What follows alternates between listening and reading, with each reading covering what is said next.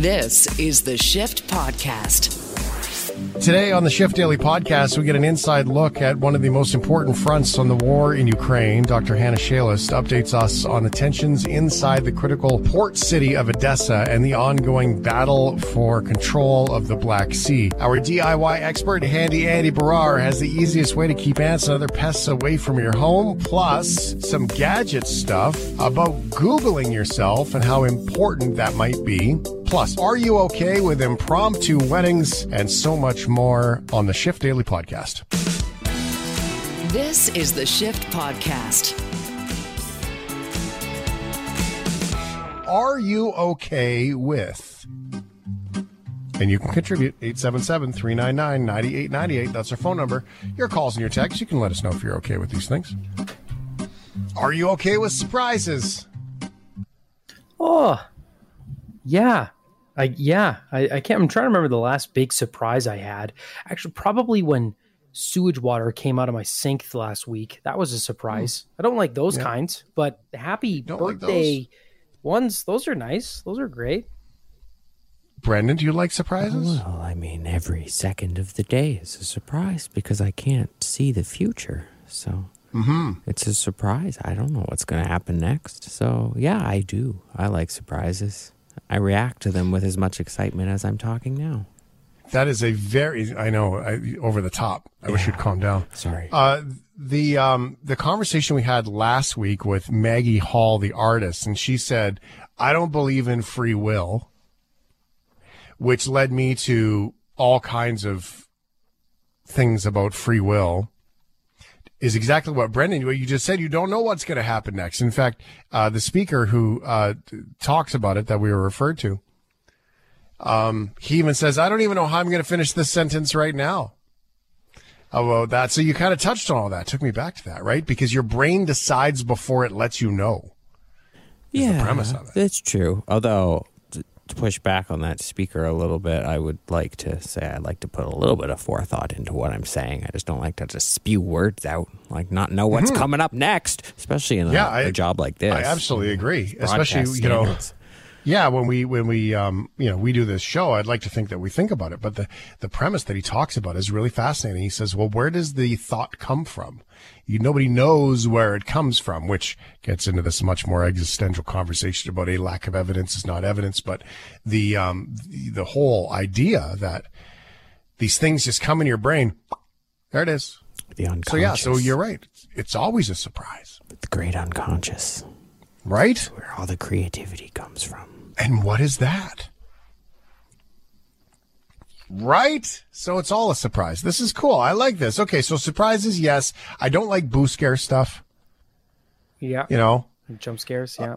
try to try to live into the uncertainty of life. That's where most success is found is uncertainty when you're wrestling with life, uh, pulling on the rope of the tug of war, if you will, and trying to control things. Typically, I find things don't go right. Go with the flow, yo. Kind of idea.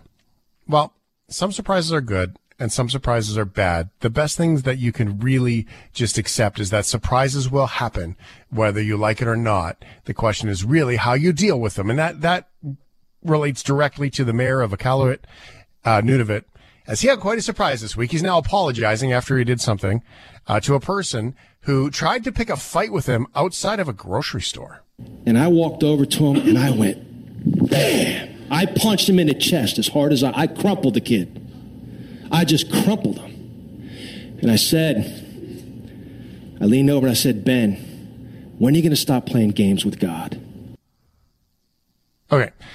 Um, okay. So he's not a pastor, just to be clear. That's not the Even mayor though- of Iqaluit. Yeah. No. Um, uh, Iqaluit. Uh, so it, so, um, that was just the example, right? That wasn't actually him. No, of course not. No, if, if Okay. it- that was just a guy remarking about punching someone really hard, and which is exactly what happens in this story Oh, okay, too. I was going to say that guy name didn't sound Ben. very mayoral. That guy. No, No, I, no. right? And he sounded. I mean, it- I mean, we also knew the guy, Ben. So Uh, the mayor of Iqaluit is not a pastor, nor is he that guy, but just for context of how it started. Kenny Bell got into a fight outside of the city's grocery store.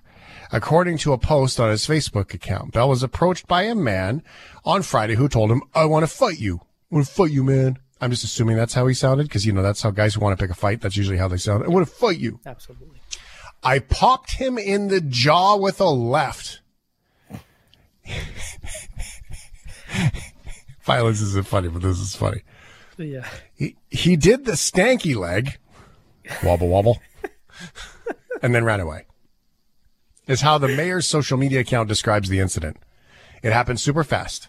No idea who the guy was. I've never seen him before in my life. Unlike our example where that guy knew Ben.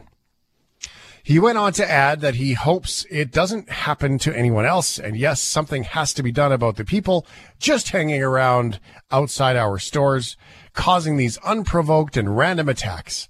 Hopefully we can get them the help they need. Stanky leg. I mean, I don't know how big Iqaluit is, but I don't think it's so big that you couldn't figure out who it was. I think it's maybe 30,000 people. No, is it that big? Uh, population. No, it's not. It's uh, just in 2016, it was just under 8,000 people. Yeah, I was going to say four or five. I mean, I think you could figure it out. You probably, you probably, and if they only have the one grocery store, you're gonna you're gonna see him again at the grocery store. I wonder if does he does he do a stanky leg again? Does he hit him with the dance move and they have a dance off? Because that's way better than a punch to the gut or the mm-hmm. face.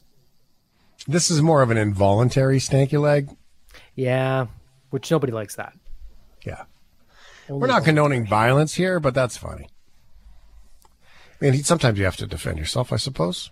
I just I find it hard to believe that in a town of that many people, you can't figure out who just got punched in the face. Like, uh, once you just ask around, I mean, if six degrees of separation can make you connect to Elton John, can't you figure it out in Iqaluit who got punched in the face outside the grocery store? Well, Iqaluit, I doubt it even gets to six degrees. So That's what I mean, right? Yeah. it's a joke. I made a joke. That was funny. Oh, six degrees. oh. Oh. g- Oh. in the all right. summertime. Maybe Yeah. nice July day. Are you okay with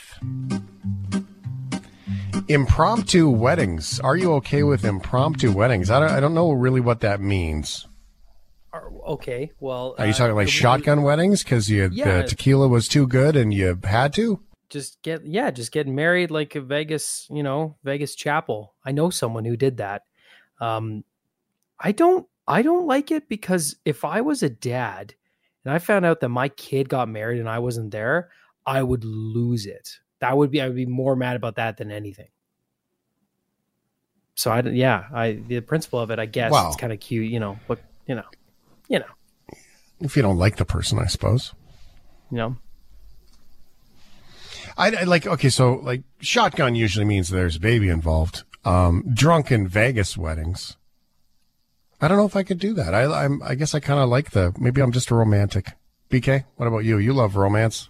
Yeah, I say, I'm not much of a traditionalist. So, however you choose to get married, I don't really, don't really have an opinion. Just do do what you want. You do you. Yeah. It just occurred to me that if you had a whole talk show, it would be great. I think so. Thanks for listening to Brendan Kelly. Uh, you do you. You do you. Yeah, That's the show. it's a good sign off you could at least sign off with that I will. Yeah. You do you. Well, when when they make me All right. fill in for Shane one night, you know, that's Yeah, how I'll do. it. you do Yeah. you? Yeah, you do you. You do you on the right. shift. In the words of Bruno Mars, the song, It's a beautiful night. We're looking for something dumb to do. Hey, baby, I think I want to marry you. Now, obviously, Bruno Mars is nowhere near the singer that I am. It's a nice idea, but would you get married just anywhere? This couple did. Oh, and please enjoy the anchor banter at the end from the TV folks. An OKC couple is going viral after a diverted flight ruined their Vegas wedding plans, or did it? Or did it? Or did That is it? the question. Pam and Jeremy uh, flew from OKC to Dallas in full wedding attire when their connecting flight to Vegas got canceled. Some other passengers heard their problem and helped them get rebooked quickly on a Southwest flight. and while on board, they met an ordained minister who offered to spontaneously marry them right there on the spot. Everything kind of came together Yeah, it perfectly, did. not it? It did. Uh, they even had passengers sign a makeshift guest book and also filled the cabin with toilet paper streamers. Talk about being on the wings of love, huh? Congratulations to the happy couple there. You were on a, you were on a roll today with the puns, Very, buddy. very punny today. Oh boy, I like that. I like the fact that they went and just sort of adapted. I don't know if I, I don't know if it's a very Vegas wedding if you're in your wedding dress on the plane. Actually, maybe that is a very Vegas thing to do. Hmm. That's an interesting point. I just I can't stand on airplanes. I avoid getting up as much as possible. So the idea that I would have to stand there for like at least ten minutes straight would terrify How- me. I can't do it. Why you can't stand on an airplane? Yeah, it, when it's flying, I can't Why? Is it like how because it, feels weird. I feel like too I'm, I feel like I'm floating. Is it like how a dog just can't stand weird. in a moving car? Like that type Exactly. of thing? I am the dog in the car when I'm on an airplane. You need to come for a I ride love with me because I constantly tell my dog to sit down because she stands in the back and she's so big that she blocks the rear view mirror. So I don't believe either of you about dogs standing at cars or Ryan standing on airplanes, standing on a dog in an airplane. Don't stand on dogs. So wh- why do you think it's weird? You're not actually moving. But I mean, well, technically you, are, are but actually I, moving. you're moving very fast. It's like I, I don't know. It's just it's a weird sensation, and I think it's that that moment where you sit up for the first time, and you kind of I don't know the velocity of how fast you're going. You kind of feel it for a split second, and then you're walking in the planes. You know, not always completely straight. It's not always level, right? So you got to adjust your balance sometimes, and I don't know, man. I I've had some bad experiences where uh, it's just uncomfortable. Like I I hate going to the bathroom on a plane. If I hold it, I if I can hold it, I will. Really? We're, Just to be clear, you're not confusing a boat and a plane, are you? Planes are the boat of the sky, Shane. Oh, God. no, I'm not confusing it, but a boat would be similar. But the thing with the boat is that if I fell off, at least I could go swimming. If you fell out of a plane, you could still go swimming. Just would experience it much differently. Yeah. It's, might have a headache. Okay. Anyway, in response to this whole get married uh, on an airplane story, long before Ryan's weird I can't walk on an airplane story, uh, Southwest Airlines posted this on Twitter along with a whole explanation of the event. Congrats to the newlyweds on a memorial, memorable uh, in-flight wedding. Neither our employees nor passengers are likely to ever forget. We can't wait to welcome you back on board the Love Airline. Uh, if they really cared, they would have been like, here's a free honeymoon ticket. yeah. It's like you can't even stand it. Like it feels weird to stand on an airplane. that is the strangest thing I've heard in so feels long. weird to me, man. I can't do it. I hate the feeling. I don't know. I, I really once hope you I'm take not alone in off- I think you're very alone in this, and I think that when you once you take off, you're like you you're velocitized. It feels good. You're just you're just normal. So when you pick like up when you pick up your free Seven Up drink that you're drinking, do you have a hard time like with it not flying ginger ale, not flying into your mouth because it's so much G forces? It's the G. It, it is the. It's the G's and the B's. Have you ever tried? the G's. You say that. Oh, come on. You say that. You say that. Like you can feel the G's. Have you ever tried to like throw a salted almond for free or pretzel in the air and catch it and have it fly to the back of the plane because you're going so fast? No, I know. Obviously, that's not how that works. It's just, maybe it's maybe you're right. Maybe it's a complete subconscious thing. But w- at least, look, I love flying, but I, I just I take the whole "please stay in your seats" with the seatbelt sign and all that. I take that very seriously. Very. Seriously. You do like rules. It's it's true. I like to. Yeah. Maybe I watched too much Mayday as a kid or something. But yeah, no, I just, uh, I just, I just don't like standing on planes, man. I don't know. It's the You weirdest I- thing. I have a sneaking suspicion that a little hypnosis would reveal this has nothing to do with standing on airplanes. I was gonna something say deeper. you need, a, you need a couch and a, a, a psycholo- like a Freudian psychologist here, like an old Austrian Mm-hmm. guy to figure this out. Ooh, maybe it goes back to the school bus, walking on the school bus, because that's a similar feeling of walking on the bus. No, it's not And I hated the school bus as a kid. Mm-hmm. Maybe that's not- it. so you're not. Well, you're gonna not be supposed to walk on a me here. bus. You're supposed to sit. That's Yeah. dangerous. Yeah, You when don't you're a want. kid, There's no yeah. flight attendants on a bus. I don't know, man. They don't put seatbelts on the school buses, so it has to be safe, right? yeah. Mm-hmm. You ever hit a bump on a road when you're at the back of the bus and hit your head on the racks? Yeah, That's it's the the best. Well, I'm short, so I never hit my head. I just went flying. I love it. Uh, if you're just joining us, this conversation did go from a wedding in an airplane to hitting your head on the roof of a school bus. Just in case you're wondering. Beautiful. thanks for thanks for listening to the shift. Um, okay, all right. I I I don't know. Um, going to get married in Vegas though. Those last, unless you're the kind of couple that loves Vegas, then I think that's a great idea. But I don't know. Maybe Ryan's just afraid of machinery. That could be. No, I, I, li- I like machines. Y'all need to learn the theory of relativity, says Jasper. Yeah, Albert Einstein's on my side. Maybe not. Maybe it's the other way around. I don't know. Yeah, I don't. I don't. I don't- I'm. I'm assuming that Jasper is kind of on the same page as Brennan and I on that one. I know. I know. God, This is a. Uh, uh, you know what? I'm getting on a plane, just and I'm gonna like record myself walking. And I'm just gonna take note of it and see how it works. When I fly, You know how you and I- October, I'm gonna do it. Well, you know, you know, you know, I talked about going to Ottawa here this spring, trying to get there. Yep. Um, We are, we now more than ever are going to make that happen because I want to sit next to you on Record- and post it at shiftheads.ca. I want to Yeah. see this. I'd be like, right, stand up, quick, do it. I want to see you do it. oh, Oh, that's going to be so funny. My God. Oh, it's good stuff. Okay. Are you okay with turkeys? Uh, yeah, I I like turkey. I like turkey deli meat a lot, but I don't love you know like a big giant rogue cooked turkey as much as most people. But I'm okay with it. Really? Yeah. Hmm. Brennan? Yeah, I think they're pretty cool looking. They're mean. Are they? I've never met one personally. They're mean. They are mean. We love to gobble up turkeys. I love the smell of a oven baked turkey. It seems one turkey is out for revenge, though, with this story. Let's start the story with something very punny today, Bob. And an angry bird is running afoul, forgive me, in Washington, D.C. Oh. Okay. The Angry Bird, I'll give him that one. Very good. Yeah. Foul. mm. Thank you very much, NBC Washington. Back to you, Bob. All right, let's uh, get into the story about the terrifying turkey.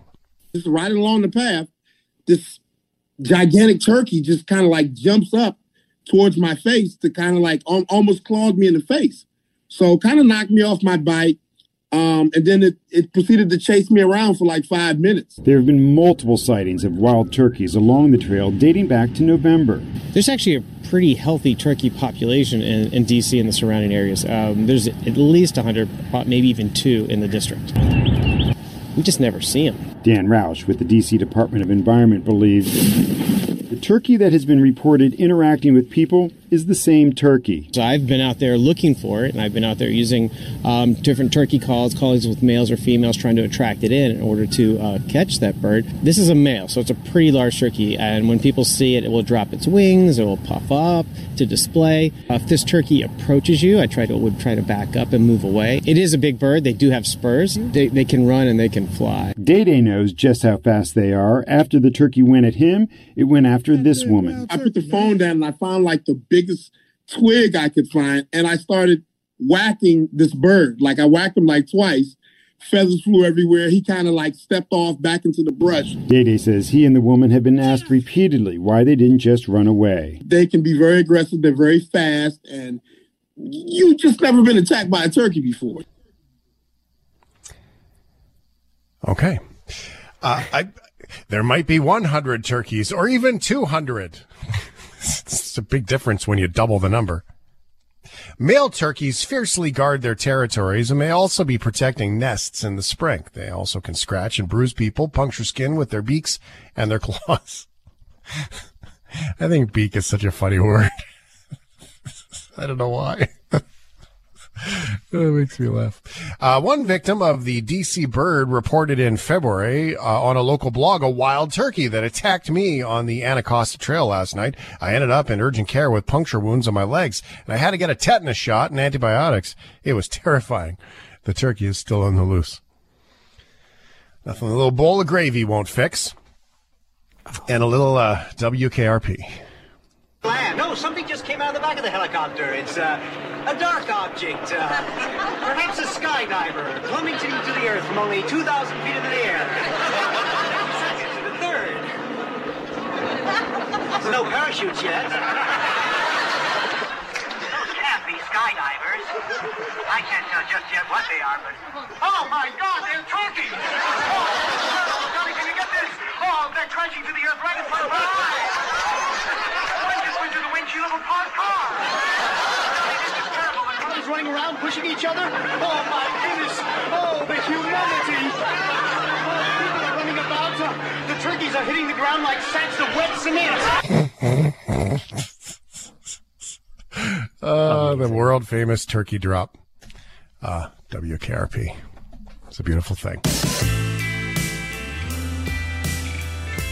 This is the Shift Podcast. Let's go to Odessa, Ukraine. Hanna Shelest uh, joins us. Hanna, can you hear me okay? Yes, good morning. I can hear well. Uh, good morning to you. Um, let's start the day as one of the things I've appreciated, if it's okay, uh, and if it's you know safe to do so at the moment. Um, I love how you describe spring in Odessa. Um, I've learned a lot about your city from you and other people. Um, what is what does spring look like in Odessa this morning? Um, quite sunny. It's finally sunny here, and uh, the city is already green, so you definitely have this uh, feeling. But at the same time, you know, we've just been in this 31 hour curfew, so at least yesterday it looked completely surrealistic because usually with this weather, you have uh, all people around, uh, parks full of people, cafes full of people, near the seaside, all people are walking. And yesterday you could see only few people with the dogs uh, who are running for a few minutes outside because they are allowed and uh, uh, completely empty streets. Now, the reason why Odessa has a curfew is because of explosions over the course of the weekend this weekend. Hanna, can you help us understand what happened?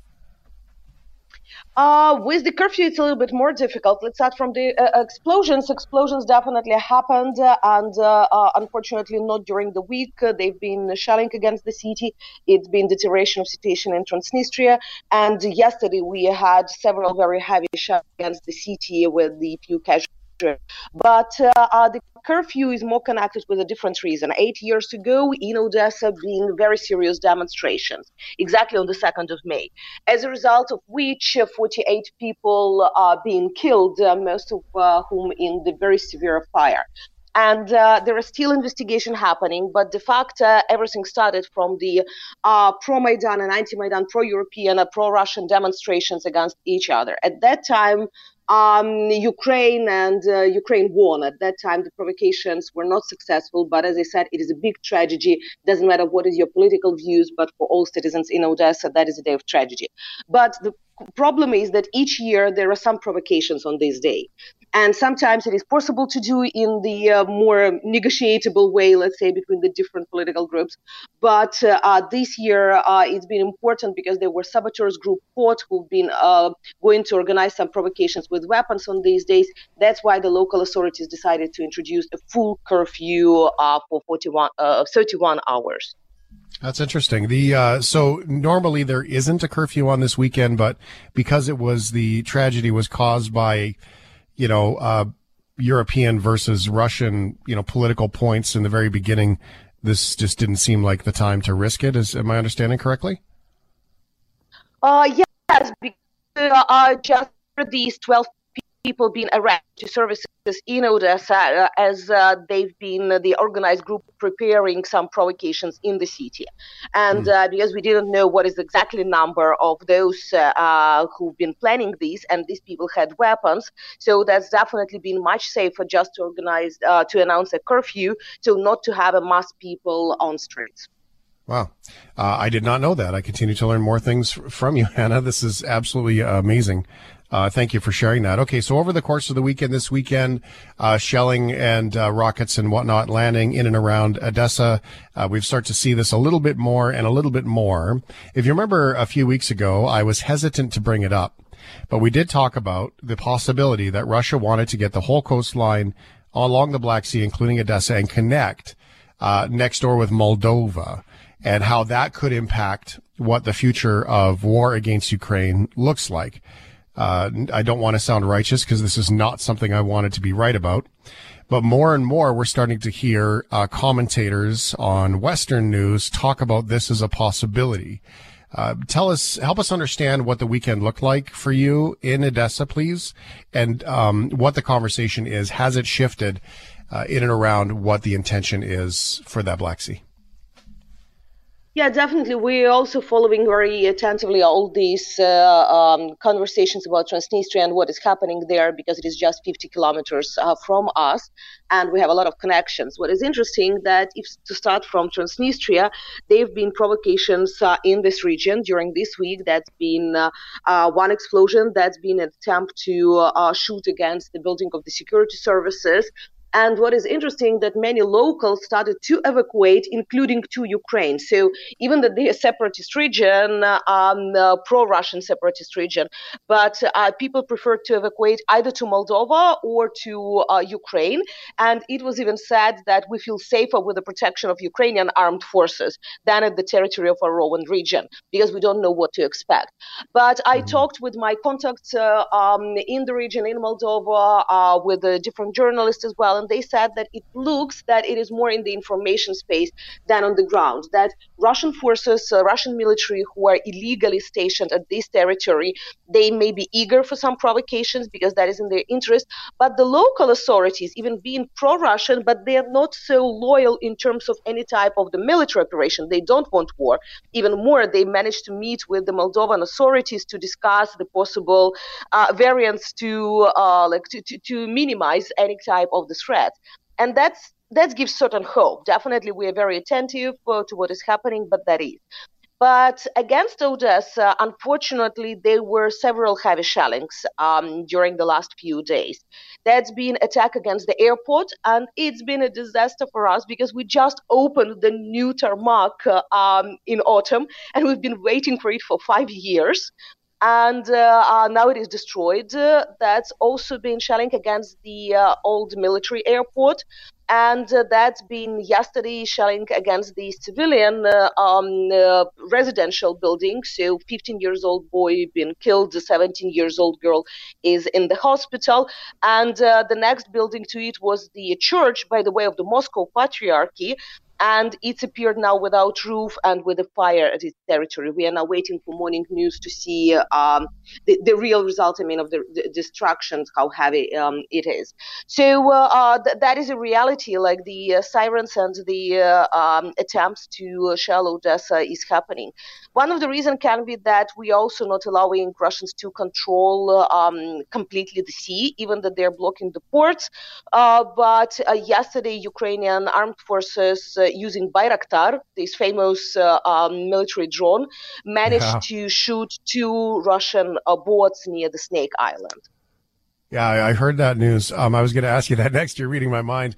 Um, the, uh, I mean, as a Ukrainian, that I don't want to say you're celebrating because it's war, but at the same time, I mean, there's probably quite the celebration. Those are fast boats. They're very maneuverable, maneuverable boats. Uh, they can hold, you know, anywhere between, you know, five to 20 people, I read. And, um, you know, so they can move quite a few people in and around quickly to small spaces. So they're an important get for those drones. Uh, it certainly speaks to the maneuverability of the drones to be able to get such a fast moving and tight turning target. So I, this is one of those things, Hanna. I don't know how to say it properly, but I mean, do you do Ukrainians celebrate that? I would imagine. I know I did. I'll admit I Uh, did. Yeah, let's say they're too small to make a celebration. That is not a Moscow uh, um, ship, uh, but at the same time, definitely that is important because, first of all, they've been uh, doing the reconnaissance near the Danube River, and that is very important uh, place uh, because that is the place where three countries, Ukraine, Moldova, and Romania, are coming together in one point. Uh, plus, it is the only very small, but it is still a small port that Odessa still ha- uh, Odessa region still has functioning, and as these two uh, boats came very close for reconnaissance, it seems like they've been preparing certain uh, operation over there.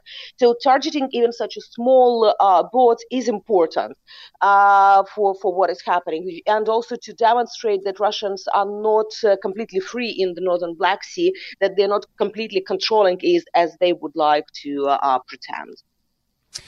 Does the Danube River is that where uh, it's hard to tell on the map? Is that so? That's where Romania meets the Black Sea, and that's where uh, Ukraine meets the river, and then you have to go up the river to get to Moldova. Do I understand that border properly?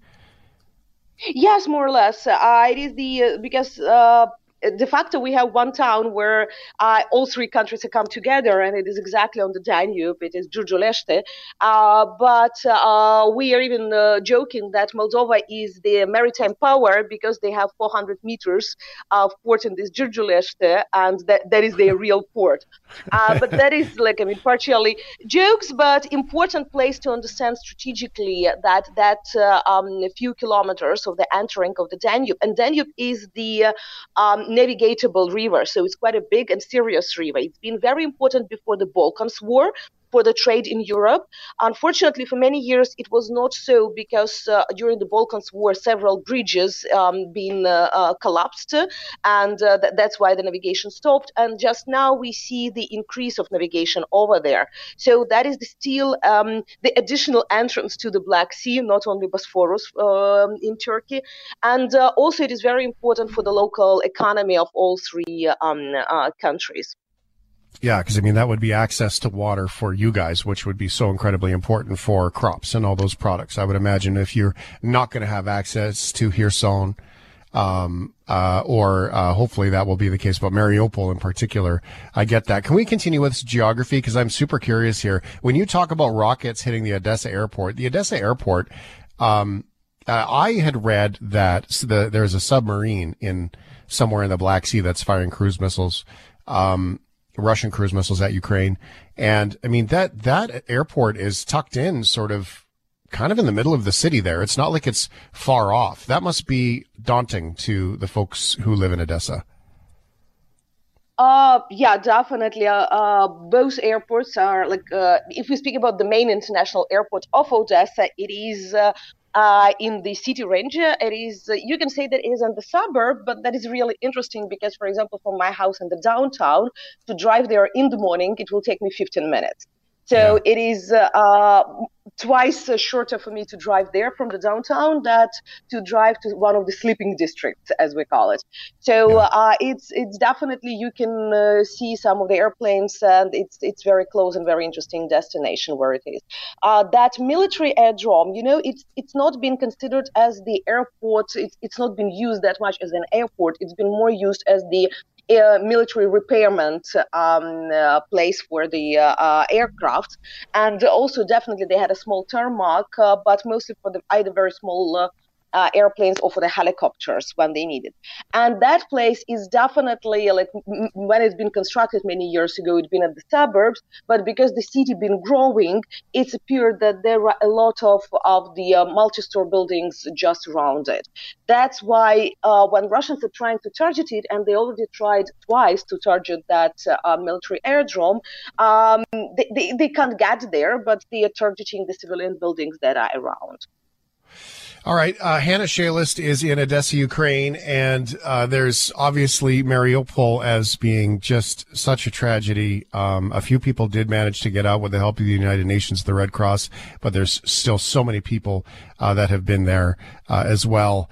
Uh, of course, there's just conversation in general about attacks uh, about supplies coming in. There's the international promise of more, uh, but I'm assuming not enough. And then there's the story of the ghost of Kiev, um, the the um, the pilot of the legend being true or not true. I mean, I, I guess I wanted to open all of those up to you. I mean, the the the ghost of Kiev to me is is uh, such an amazing story because it doesn't matter if it's true or not. It's unifying for the spirit of Ukraine. Um, I just thought I'd open it up here, like we do, uh, Hanna, and um, and what's left that Canadians need to know. Um, yeah, first of all, if we, you speak about the uh, uh, Mariupol, that is still a big story for us. Uh, yeah, that's what is happening. Just so you know, uh, Hanna, don't I'm don't worry sorry. about your dog. Yes. No, you don't have to worry about the Somebody dog. decided to wake up. You know, Yeah, that's like I okay. could wake That- up you know what? It reminds us that uh, that it's real life. I think that's fantastic. So yeah, don't worry about the dog. Um, Yeah. That's real life stuff. My dog so. also decided to say good morning to you. Well, Uh, thank so, you. Uh, if we speak about Mariupol, uh, that that's definitely something uh, uh, tremendous of what is happening. Uh, there's been for almost a month quite a number of uh, civilians there, almost 2,000 as we know, and military. But I, I would unite by the word military all types of the forces because there are people from police, from the National Guard, from the armed forces. It is a mix of those who are still um, in the city. From them, we knew that approximately 400 been heavy wounded, and uh, they've been keeping their protection and defense for almost a month, uh, or even more, because some people spent there almost two months uh, in the basements of this uh, plant. And these basements been uh, prepared for 12,000 uh, people in the Soviet Union times, and they've been prepared for that serious attack as the nuclear attack. So you can imagine that uh, that's tremendous uh, construction uh, under um, uh, uh, under land. But at the same time, uh, uh, definitely they lacked everything. So the last weeks it's been very very difficult. Uh, we tried to negotiate the evacuation of civilians for for the months. The French president proposed his support. The Greek, the Turkish, Turks proposed to bring the sheep. Others proposed by cars, but Russians never allowed. And uh, only now the United Nations managed to negotiate. And uh, on Sunday we have their um, first group that left. It's 100 people. So imagine from uh, more than 2,000, only 100 people of kids and women. Uh, the problem is that, but uh, uh, yesterday, 11 p.m., they still haven't reached the final destination, the city of Zaporizhia. Usually, the road between Mariupol and Zaporizhia it is approximately three hours. Okay, four if uh, there are some difficulties on the road, but uh, it's already 24 hours, and these people didn't reach the destinations. Uh, there are plenty of blog posts. Uh, also, Russians tried to uh, navigate these bus not to Ukrainian controlled territory, but to Russian controlled territory. So we are waiting morning, and we are with the hope that more like these bus will arrive to the final destination. And yesterday, they've been additional buses coming to Mariupol to bring people from there, but uh, also a little bit postponed. So it, it is all in the process. We're all waiting for the news of what is happening um, over there. And uh, uh, how it will be, that's still a question.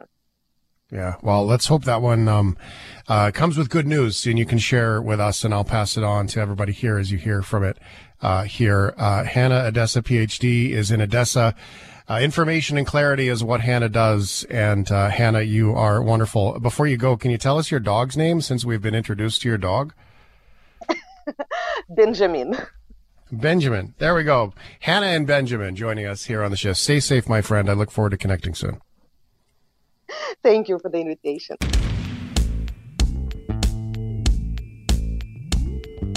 This is the Shift Podcast. Last week here on the shift, we had a conversation about all kinds of pests and things. What it did was it inspired a bunch of questions, a ton of email, and a ask of me to talk about ants. So when you talk about ants, you call Uncle Andy.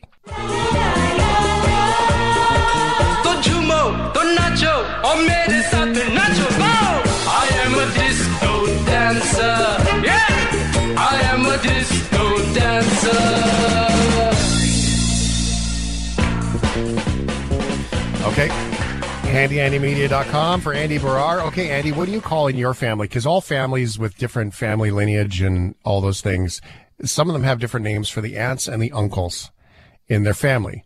Um, so, what is an uncle in your family? Well, it depends. We it, we have different names for your uh, if it's your older uncle, like your your brother's older brother, or if it's your brother's younger brother. So we call it Daya and Chacha. Chacha is your younger your your bro- your dad's younger brother. Okay, so I learned a little bit about that because my sister married a Filipino uh, uh, guy, and his family does the uh, Tito and Tita. Um, so that's like the it's kind of like the the elders, like the family friends that are close, like uncle. But the Tio and Tia, I believe, is the proper way for the proper aunts and uncles you know, like the close family ones. And then with my love affair for Hawaii, uncle and auntie in, in Hawaii is for any elder, not just for the family related ones. It's fascinating. So That's what would I call interesting. I you then? Uncle Andy works, I suppose. You can, you can call me whatever you want, Shane. We're we're at that level now. You can call I think me I already whatever do you call want. you whatever I want, actually. And you do, Um, how you, yeah, how you doing? How are things? Good. I'm I'm good. I'm good, man. La- last week we were talking about critters and and bugs and got so many emails, and we just had to continue this conversation because we just ran out of time. And uh, Mm-hmm. I know that you mentioned you wanted to talk about something, and it was funny. After I was like, okay, and then I forgot. But thankfully, you have a podcast as well. So I went back, I went to listened to, it, and I was like, it was ants. That's what we were gonna. We were gonna talk Yeah. about how to get rid of ants. And this is a really important one because it really doesn't matter where you live. At some point in time, you're gonna see ants in your house, and um, there's a reason why they come indoors, especially around the summertime. Is they're really seeking food and water, and that's you know when it gets dry outside, they they start to go inside. And the thing about ants is it only takes one ant to enter your house and they'll lay a trail uh, of what's called the scented phermo- pher- pheromones and that creates a little trail of their path uh, for the rest of the ants to then come in so really what you really want to do is find natural repellents that can break those trails to prevent those all those ants from coming inside your house now, the first thing you really want to do is just keep your house clean. Anything that's on the ground, especially in your kitchen, like little food bits, um, that's going to attract them. And also damp, any kind of damp spots, because we mentioned they, they want to seek water. But one thing that I don't think a lot of people realize ca- can um, get rid of ants is lemons. Citrus fruits like lemons, limes, and oranges are a great natural ant repellent because lemons are toxin to certain types of fungi that the ants feed on. So if you place a lemon peel or lemon juice around your home, it'll cause the ants to stay clear of that area. And you can even use scented cleaners, scented uh, citrus fruit cleaners that uh, can then um, prevent ants from coming into a, a certain area. So that's a pretty good one. I remember when I was a kid, my first experience with sort of an ant invasion was when we lived in Port Alberni. And it was, of course, that sort of pantry style cupboard. And it's that cupboard that constantly, like you put the toaster in there. So you get the crumbs that fall on the counter and you clean them up every now and then, right? Like you sweep them. It's not like every day you vacuum out the cupboard and you sweep them up into your hand or whatever, but some fall into the little nooks and crannies. You probably got the bag of sugar in there, maybe some other baking goods that might just leak just a little bit, some salt in there, maybe the coffee grounds, you know, so those are all the really tiny little uh, crummy bits that, that kind of lie around. And those are, as far as I always understood, sort of heaven for, you know, the ant critters. Yeah, you know what really bugs me? It's like you're used to seeing ants like coming on the ground, they'll, they'll run around, but when they get on the walls, because you got like a nice wall, then you just see these ants crawling. It it just drives people crazy. But here's a here's one that uh, a little trick that a lot of people might not know. If you see a lot of ants and you want to break that that trail, that pheromone trail, you could use talcum powder, baby powder, believe it or not, and you sprinkle that in that area of where that trail is, and that breaks that trail. And also, a powder gets absorbed to their skin and it clogs up their airways, which pretty much kills them off for good. Uh, very similar to baby powder is also glass cleaner. That also breaks that pheromone trail. And you can even dilute it with a little bit of liquid soap, put in some water and spray that if you want to dilute it, or you can just use the glass cleaner itself. Mm-hmm. Um, and peppermint oil as well is another thing that you could use. So a lot of different safe ways to, to get rid of ants. This one thing though, Shane, that I, I think I got it from Canadian Tires, these little pucks, and you put them in the corners of the bottom of like your house. And they got these little entryways. And I find those to be pretty good. Um, I'm not sure what's inside them, but Mhm. the ants, that, that's a good way because you don't really see the ants. They go inside those pucks and I think they die. Yeah. Um, well, yeah, and that's great. Uh, Little ant traps or whatever they're called. Um, I've seen those. They're like a little tin can looking tiny little Yes. thing. Um, the, the way I just, and you just inspired me to think back to last week and why we started talking about this, that I have ants in my front yard. They are next to, of course, some cedar chip garden type things, which is heaven for them. Um, and right next to a stone pathway. So it's, it's kind of sandy underneath there because all the sand from the stone pathway, right? And so we had asked the question about how do I do this in a way where my dog can still go out there and I don't have to worry about the, like my, like this, my dog's nose is so big and so powerful. Like she is like super sniffer. Like her nose is as big as your face already. And, um, and so I worry about her going in there and, and sniffing about any chemicals that be on there. So is there any way that we can get in on that? Um, you know, cause I think you had mentioned boiling water last week. I mean, what do we do with the ants if we want them to, to, to just, how about we just go away? Well, it's really hard when you're talking about outside because there's ants everywhere. Um, what you really want to do is just prevent them from getting inside your house. But yeah, I don't know if you ever see this video. It was actually a couple of weeks ago. I saw it on Twitter. This guy was trying to get rid of an ant hole, and I can't remember what he put in it, but the whole his whole backyard exploded. And um, so you you see all these like creative things that uh, people are trying to get rid of ants, but essentially, you know, they're they're going to be outside, but you really just want to keep them outside and not have them come inside. And peppermint oil is really good because it's safe to use around the kids, and it makes your house smell good too. So that's a, another little trick. And you just want to kind of stay away from the chemicals if, if you can, especially when you're indoors and you have kids or or pets like you, your case. Yeah, and you know what? I mean, hey, if chemicals like if it's the anthill is so bad, like it is, like we're gonna we have a conversation about ants coming up here shortly that is gonna blow your mind about how big these networks of ants can get. Um, but if the hill is literally over, like you can't walk in your yard without having ants on your legs, which is my concern right now, is that like I can't sit on my front stoop. Uh, within a minute or two, you gotta, you're swatting ants off your feet because they're climbing, they start climbing all over you, right? So, um, you know, if it's safe to do so, and that's the only way, then the pesticides or whatever, sure. But there's gotta be ways that we can do that. Um, I have heard of things, you know, like um, some of the things you talked about, uh, mixtures of like peppermint oils and citrus waters and boiling waters and all those things that can be uh, incredibly helpful with that. Um, but there's got to be ways to do it, and um, you know, I mean, they're fascinating little creatures, though. Oh, the the colonies! Like, if you ever watch like documentaries on ants and you see how they communicate, it's just an amazing. It's like a little society that they got, and the way that they can communicate with each other is is absolutely fascinating.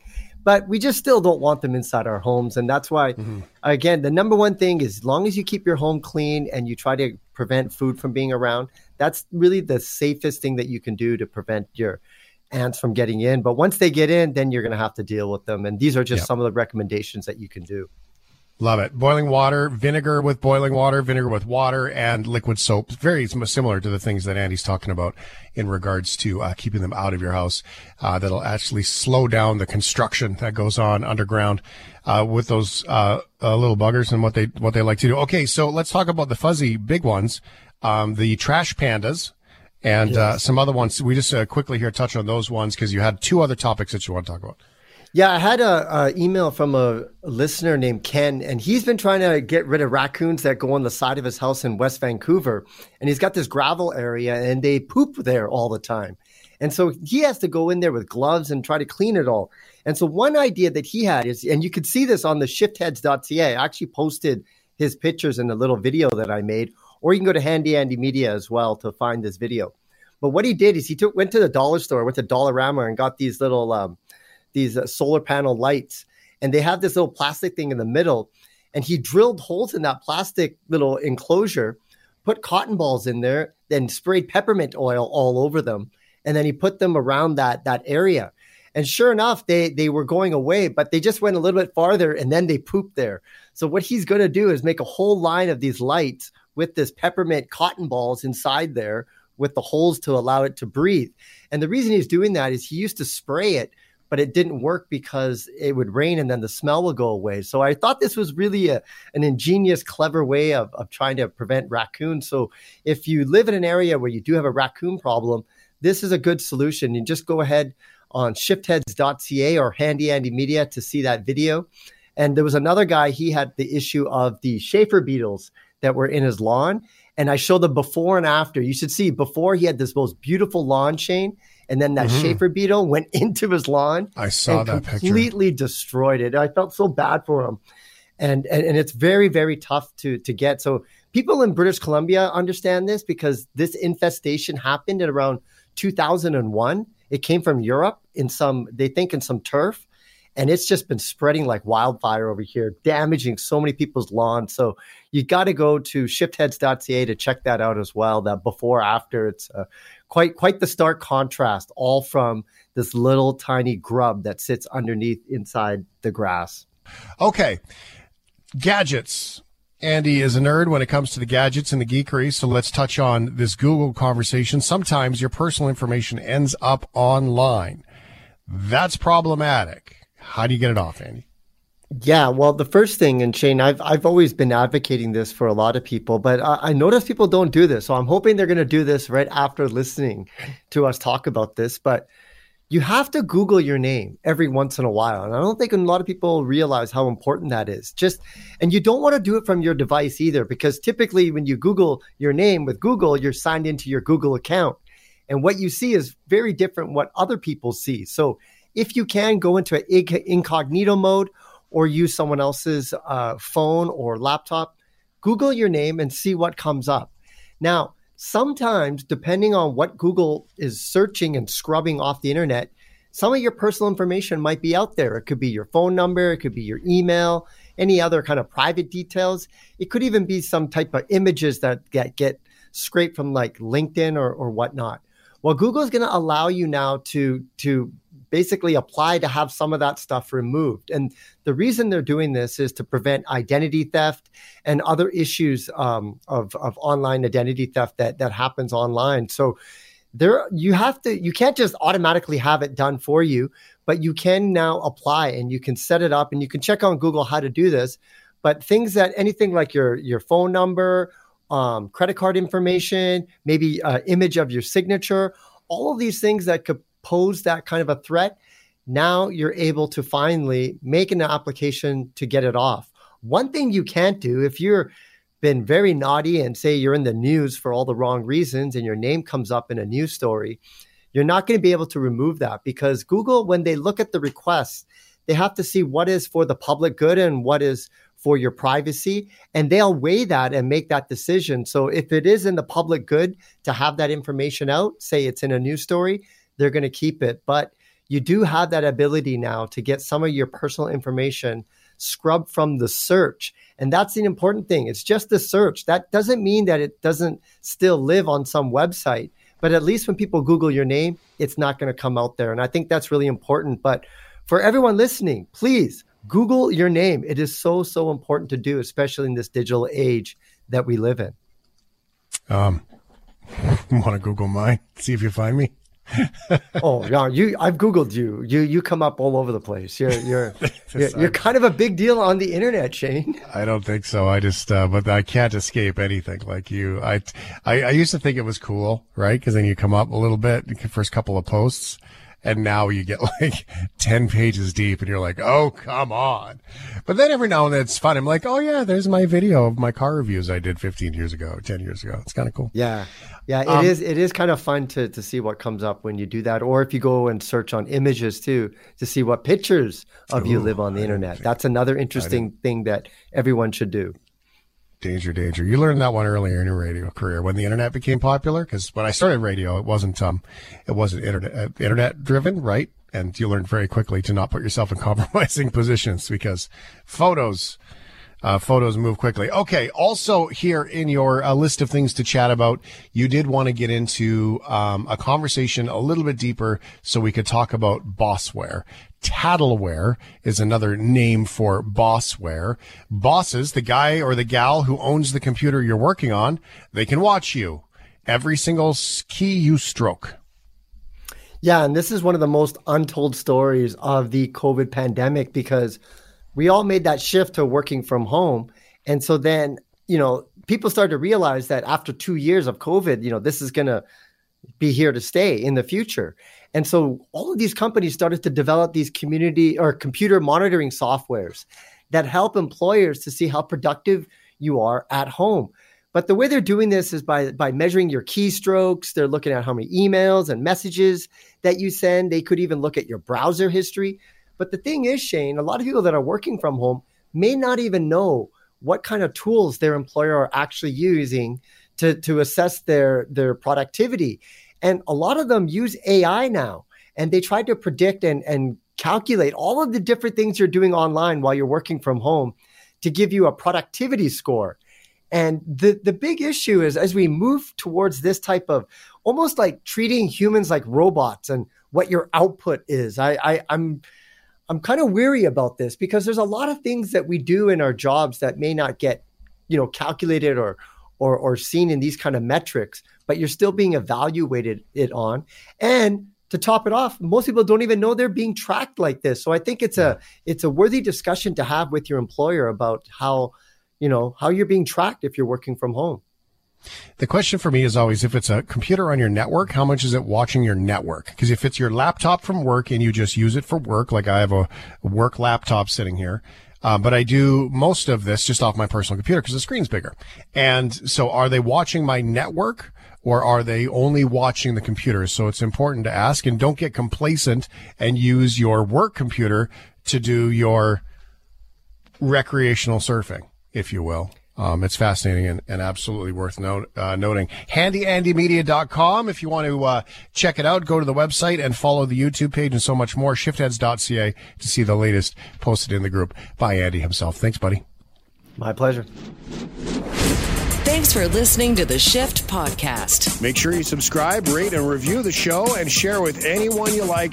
Get it on Apple Podcasts, Google Podcasts, Spotify, and CuriousCast.ca.